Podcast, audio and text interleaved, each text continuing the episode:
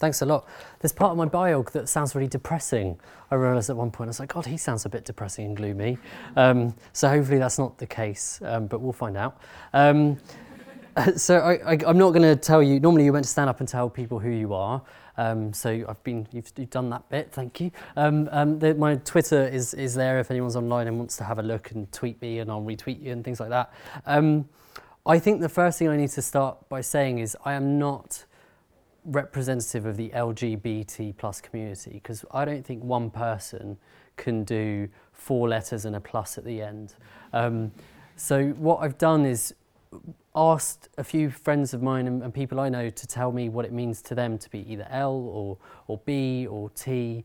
Um, and I'm going to weave that in as, as we go along. So there's a couple of other people who've contributed. It's, it's not just me because I think it's quite a big responsibility um, for one person to say, well, what does it mean to be LGBT plus today? There were other titles I was playing with. What does it? What does pride mean um, today? What what does what does life mean today? But um, I didn't do that one. Um, I, I, think this is really important because I think a lot of people, um, and my background is marketing and comms, um, put LGBT into one place. So we have LGBT History Month, much like we have Black History Month, and that's one thing, like that's over there. So I'm hoping today I can kind of unpick that a little bit um, and tell you uh, what it means through through three things. Um, I wouldn't be a communicator if there wasn't three things that had some kind of alliteration. um, I'm going to tell you three things today, um, and it's, I'll go through, uh, you know, I'll round it up as we get to the end, but they all start with P, so hopefully you can remember uh, what, what they are. So what does it mean to be LGBT plus today? The first P, presence. Um, so I think being LGBT plus today through things like having the rainbow flag, um, there was one uh, just outside, there's one on the building, um, I think presence is a huge, huge, huge thing for what it means to be LGBT plus today. I think most people, um, if they are from uh, within that community, wonder where are people like me, um, and how do I find people who get what I'm going through? And I think that's something I had um, growing up. I still have it today. Uh, I had a Twitter debate with someone last weekend, uh, and she said to me, "Asad, not everyone walks around with a mirror in front of them."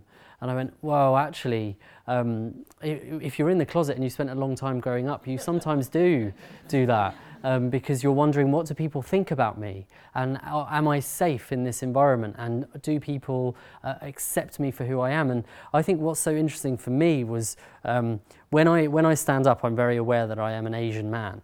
Uh, but I sound like this, and I dress like this, and I talk the way I do.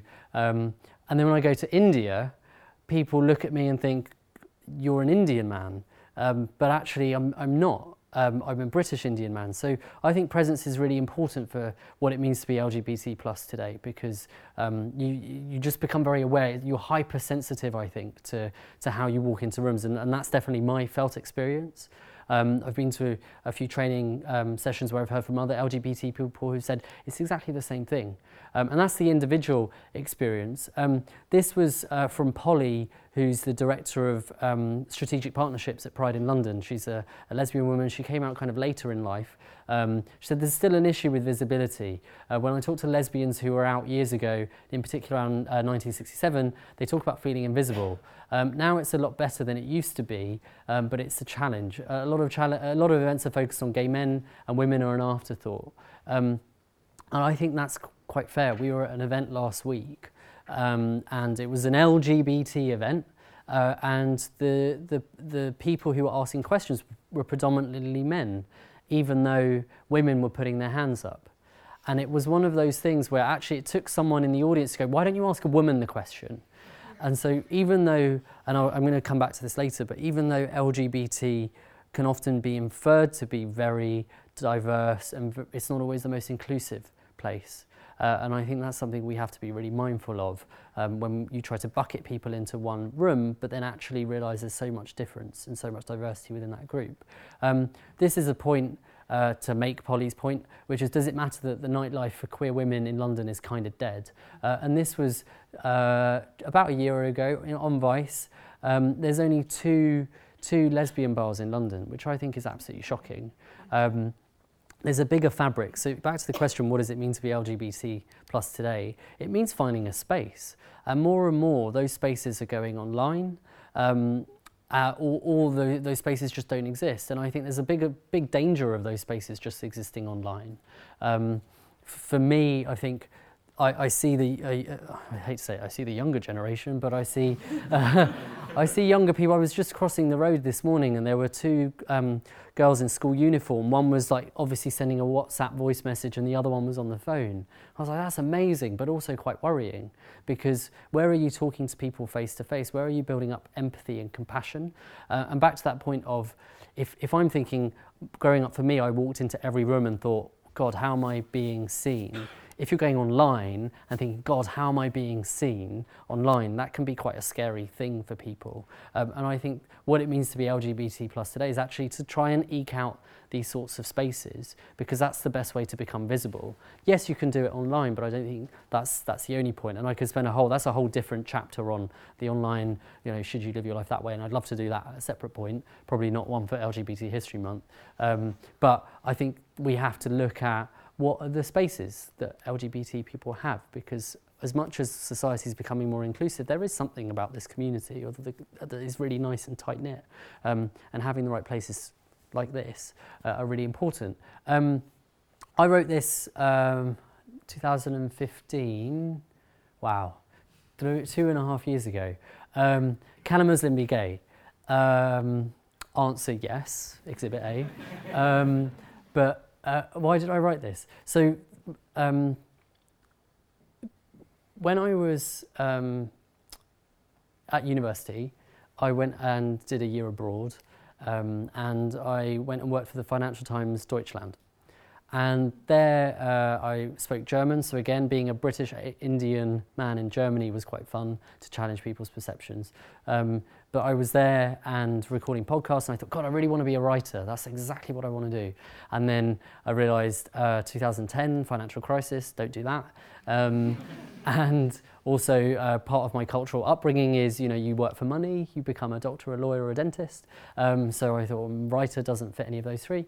Um, but I thought, oh, maybe I'll go and work in PR and work in comms. Um, and I did that, and I still do that, um, where I work with companies and big businesses on how they position themselves, which is hugely fascinating.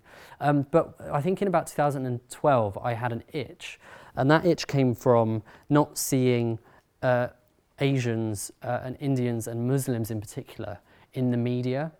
And the only way I saw them the, with the words Islamophobic, terrorist. Um, I thought, well, that's not cool. Um, I should change that. So I wrote to the Huffington Post and said, can I write about Channel 4? They'd put the call to prayer on Channel 4 at like 3 in the morning. And I was like, wow, the only place I've seen um, the call to prayer is like on this tiny satellite TV channel. So this is cool. I should write about it. And Huffington Post said, yeah, cool. Um, write your column, and I was writing things, and that built up a slow profile. Um, and the one thing I wasn't writing about was the, the word at the end there. I wasn't writing about being gay because I wasn't really out. Um, I was with someone at the time and he said, You should probably write about the gay thing because people will be really interested in that. And I said, I should probably tell my mum first. so, um, so we, we had that debate and then um, that, that relationship ended. But I thought, uh, I thought, well, um, I should write something about this because, um, back to that point of presence, I felt like I didn't have a presence um, in the media.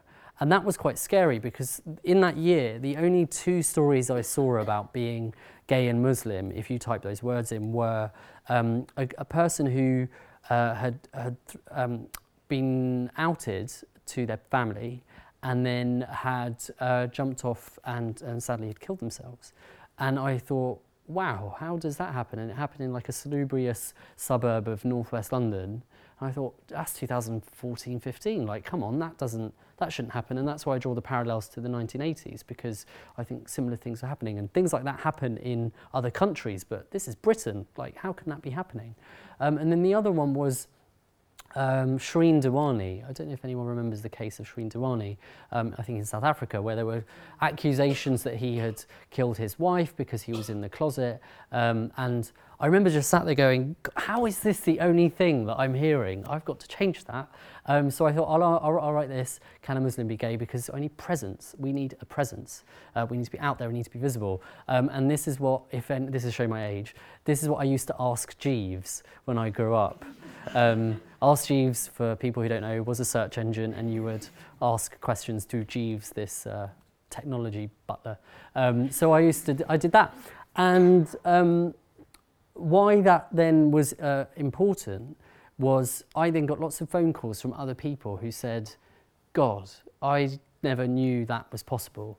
And I have been waiting for something like this. And there was someone who had contacted me and said, um, he was in his 50s still, in his, he's in his 50s, he's in his 50s. He said, I've been in the closet for all my life. I've got two kids, I've just got divorced. This is, I know why I've got divorced. And I thought, wow, like these are conversations that are not happening because it's so difficult to go back into the Asian community and have that conversation because we've not had a Tom Daley moment, I call it.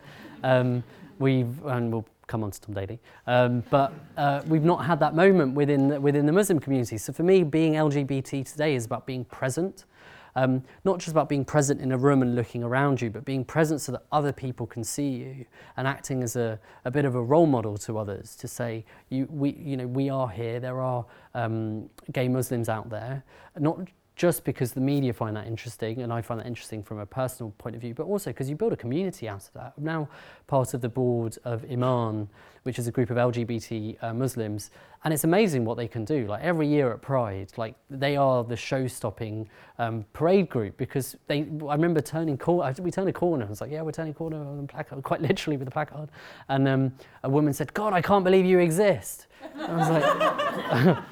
cool, uh, carry on. And she meant it in a way of like, God, you just have to be present. And you've got to think, even though there are all the haters, haters are going to hate, like you've got to be present.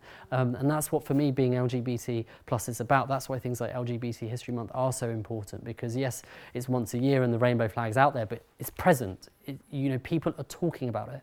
And if they're not talking about it, then there's no progress. So that's the first P, presence. Uh, second P is, is protest. So what does it mean to be LGBT plus today? It means a form of protest. Now, bear with me. Um, this was uh, from um, Jackie Gavin, who um, is a, a, trans activist. And, and she said, being able to be myself in a world where there is much more of an acceptance than I ever thought there would be, that to me comes from the world of protest. Because people before have protested for someone like Jackie to, to be out and, and be open and be public about it. Um, and a lot of people think a protest like this. Um, they think a protest is, uh, you know, a cardboard box and writing on it, and that is protest. That is absolutely a form of protest, and um, I think we would all be kidding ourselves if we didn't think that was. But for me, I think protest today is taking a new form. And if you think about my personal journey of why I work now for a corporate company versus you know, writing in the financial situation, I think protest starts to look like this. Um, so this is Pride a couple of years ago, I think, and it's um, it's Barclays. They they sponsored Pride, um, and they had a bus, and it was like freedom to make a statement. And lots of people look at this and say, well, actually, this is very corporate, and being corporate and being LGBT, two different things, because the corporate holds um, the, the the people down, the community down, but actually the LGBT communities within some of these big corporate companies are life changing entities because um, a lot of people after university go back into the closet because you step out of this lovely liberal world where every day you're testing ideas and you're thinking about yourself to then stepping into an environment full of profit margins and trying to make a living that, that doesn't have that space. And for me, this is what being LGBT plus today means. It means being out at work. I think that's huge progress um, for a lot of people, not least things like a bank and some of what you might expect to be the world's most like small-minded places are actually not. Um, the army, the navy, this is their 10th year marching in pride. Like th- this is amazing progress third P. I've just given you a spoiler. Um, but also, this is a new form of protest to me. Um, and I think people are on the fence about whether it is, but I personally do believe it is because I've been through the process. I think being part of the Board of Pride, I see the amount of effort that goes in of people within their workplaces having those difficult conversations to say, well, why should we support this? Like, why is it important? And bosses who might be in their 40s or 50s who've never had to interact with an LGBT person saying, oh God, I didn't know. Um, and I think that that's really, really important. And um, I'm part, I, I, I, am part of something called Pride AM, Pride in Advertising and Marketing. We, we did, this was really insightful. We did a challenge last year where we challenged brands and their agencies to recreate ads for LGBT plus audiences. Um, when you look at advertising, I remember this from about 2014, you have to be able to see it to be it. So I remember looking around at an H&M uh, advert and I thought, God, I don't see anyone like me here. Do well, that doesn't make sense.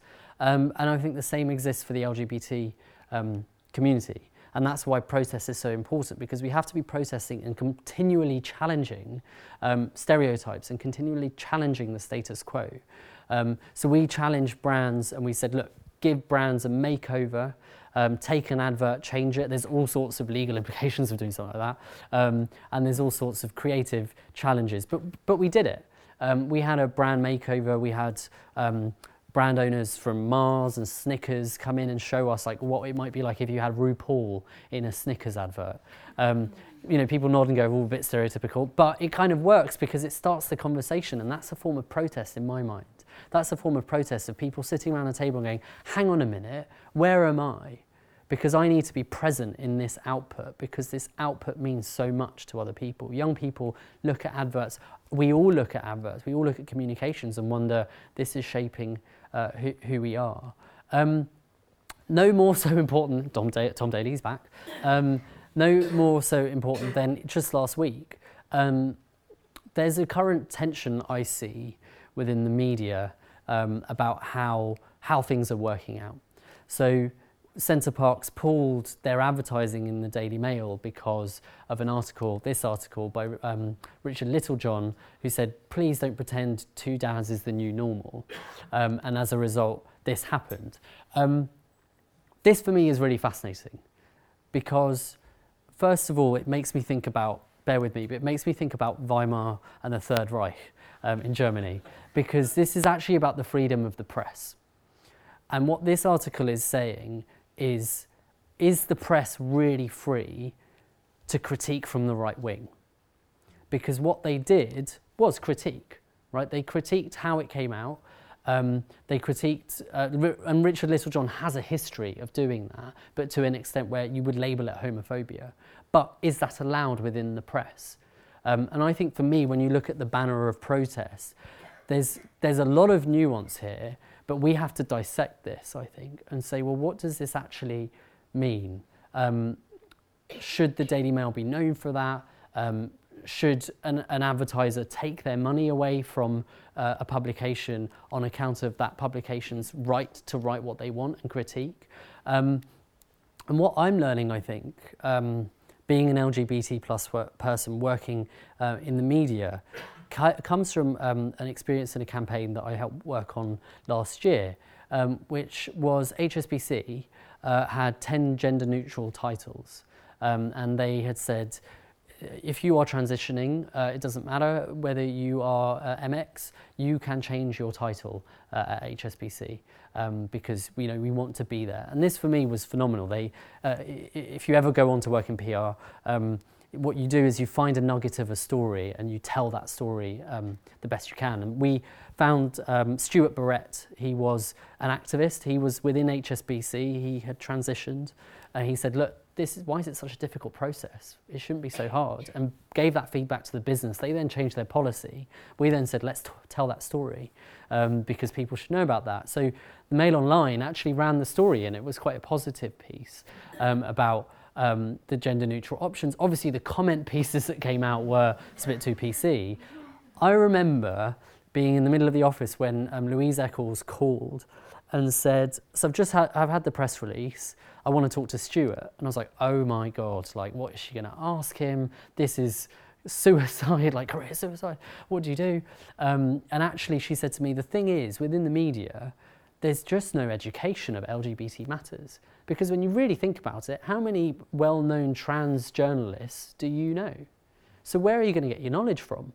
So, back to that point about presence, it's you've got to be present. And then the more present you get, the more you have to protest because you've got to educate within that, pro- within that level of protest. And I think for me, that was really telling. And I, you know, the, the conclusion of Center Parcs where they write Richard Littlejohn, Tom Daley, Dustin Lance Black, like that's an ongoing debate. I'd love to have that one over a drink um, because I think it's really interesting about just what role the press is playing within the broader LGBT plus narrative and, and what it means to be uh, within the community. Um, this, uh, like a, a, really proud point, was then, you know, a week later, LB, uh, RBS and Lloyd's uh, also offered the same title. So back to that point of protest, sometimes protest doesn't need to be um, the cardboard box with, with the writing on it. Sometimes there are other ways to do it. Um, and I think we really, you know, by telling that story, I still feel so proud about it, not as proud as Stuart should, but by telling the story, you have a knock on effect. Um, and you know, passports possibly um, becoming more more gender gender neutral is, is just amazing. Um, so I think that's that's the thing about being LGBT. It's that that level of protest. Um, I think I'm quite good for time, so I'm probably going to go a little bit quicker um, than, than I thought, but it means more time for questions and more time for drinks. Um, uh, progress. So um, if you think about what it means to be LGBT plus today, does it mean progress? Um, there's a reason there's a question mark at the end, um, and I think it comes back to the point about the four letters. And a, a bi person, um, Chloe Davis, she's our, she heads up our community engagement. So her role is to go and find the communities um, who are underrepresented in Pride and talk to them and say, you know, do you feel like you can protest? Do you feel like you can parade? And she said to me, uh, I said, what, is it, what, is, what does it mean to be bi? And she said, it means being judged and misunderstood. I face more discrimination from within the LGBT plus community than from outside it. Some call me greedy, others need to label me and put me in a box haven't you, you just haven't met the right man or woman yet. I'm attracted to the energy of a person. If the connection is right, then their gender doesn't matter. And this, for me, like uh, this blew me away a little bit because I think it's really easy to get into stereotypes. And one of the things I've discovered um, since coming out and, and writing what I've done is the LGBT community loves a label more so than any any community I know. Um, and those labels are really damaging because what they do is push people into something that they probably aren't or push people into thinking they should be something they're not just in order to fit within that spectrum. And this quote for me really brings that to life. And i think as people who are part of the community it's about being aware of that and about saying well what are we doing and do we all understand each other? And for people outside to say well actually are we tarnishing everyone with the same it's lgbt like we've done it. It's tick have we really done it? Because I would actually challenge that we probably haven't. A um, couple of examples. So um, there was a piece in Attitude Young queer people shouldn't be obliged to care about LGBT history, and that's the biggest sign of success there is. This is, a, is like, oh, it's one of those pieces where you look at it and go, what?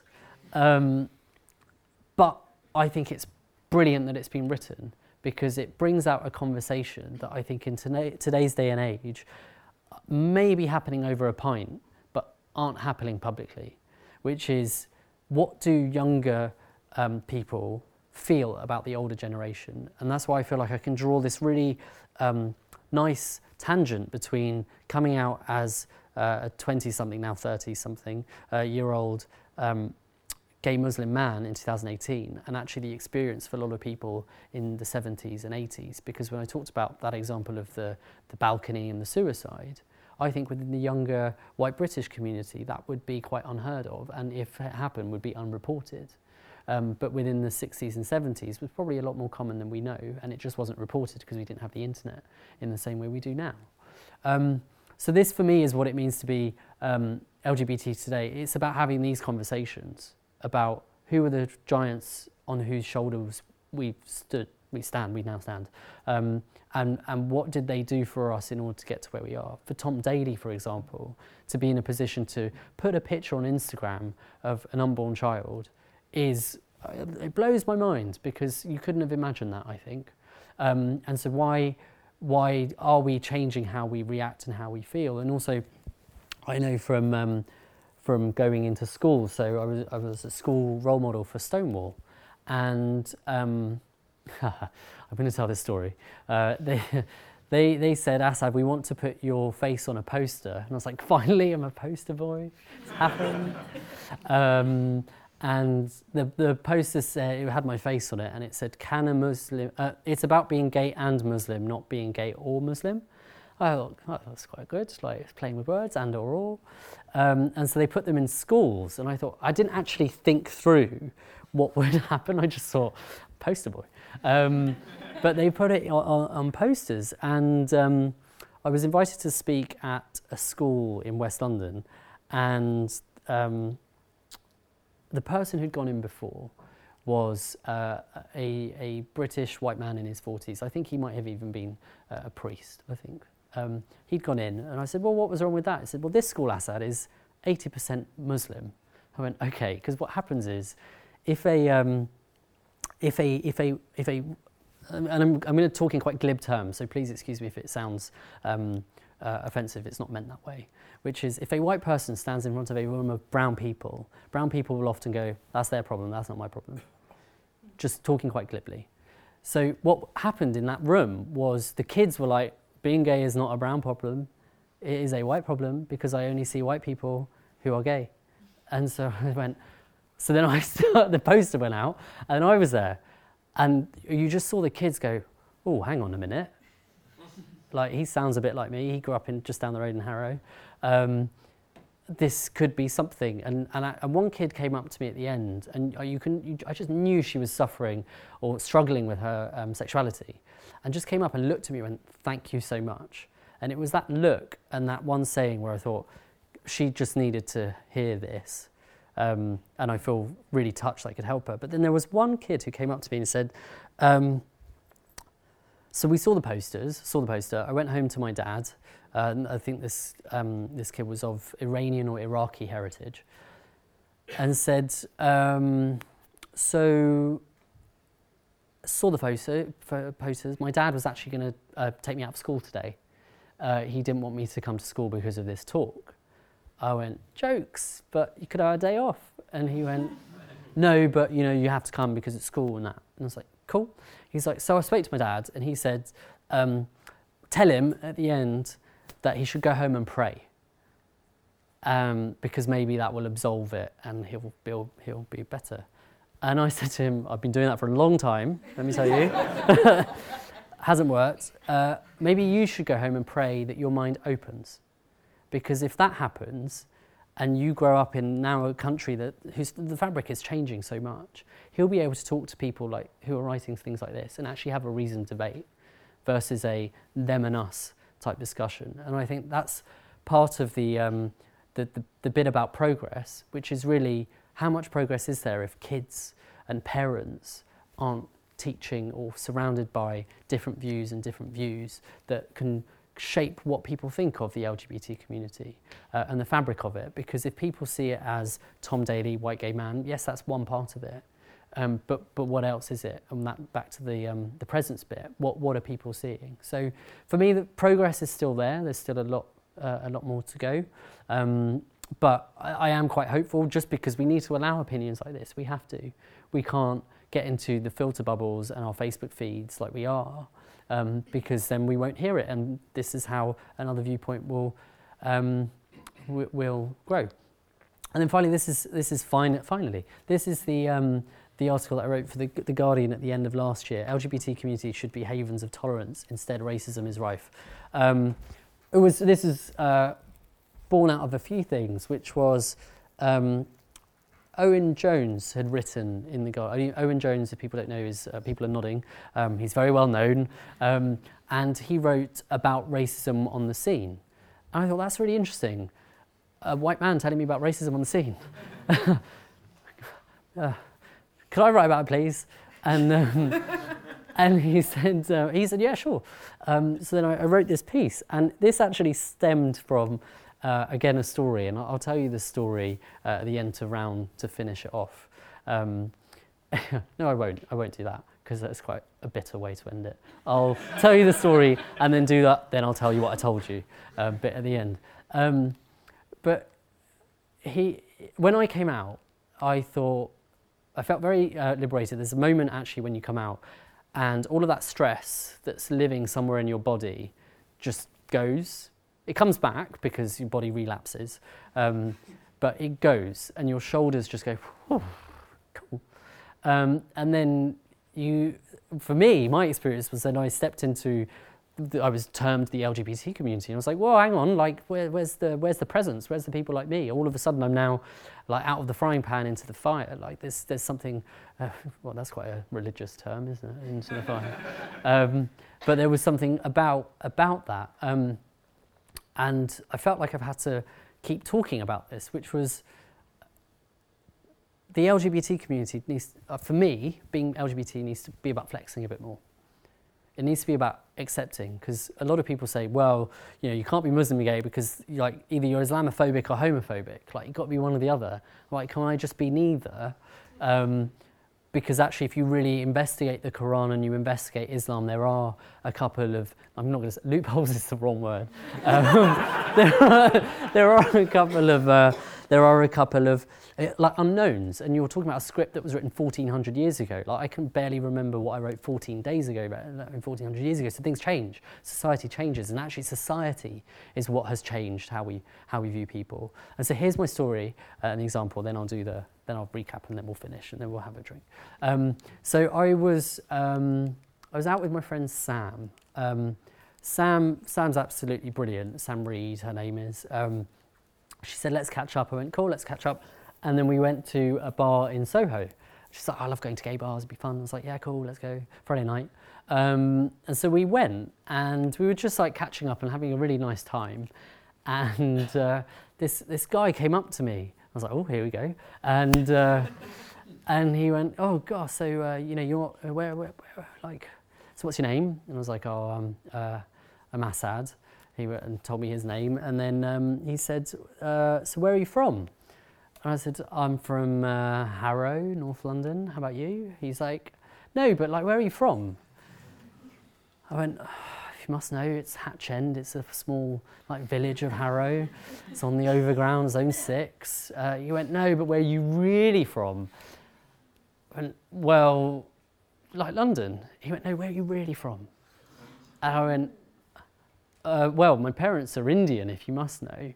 Um, and he said, oh, so you must be Hindu. And I went, no, I'm Muslim. And he went, oh, so do you support ISIS then? I went, really weird chat up line. This is really, really weird chat up line. Um, and then I thought, God, how can that exist in, the, in a LGBT space that we're fighting so hard to create and keep open that I mentioned earlier? Um, how can that exist when we've protested and fought so hard to be tolerant and open that someone legitimately on a Friday night has asked me if I support ISIS in a gay bar? Like, you can't make that up. Um, so then I, I, wrote, I wrote about it in The Guardian because I thought that would be quite jokes. I hope he's read it. I don't know who he is. Um, uh, but but it is it's things like that where you and that's the point about the Venn the Venn diagram, which is I think a lot of people um, get get told, well, you're part of the LGBT community, aren't you? And actually, you're not. You're part. You're so many other things. Like there are so many things about people. It's so easy to put a label on them. I think that for me. Um, is is what it is about um, what it is to be LGBT plus today. It is um, it is about that that presence being out there. It is about um, the, the protest in the new forms, um, but ultimately it's about the progress that still needs to happen. Um, because I think hopefully maybe in 20 or 30 years' time, we're not really talking about what does it mean to be LGBT today. We're talking about something else, and actually just being LGBT is is. It's, it doesn't, doesn't mean anything. It just it just is. Um, so yeah, that's that's my talk.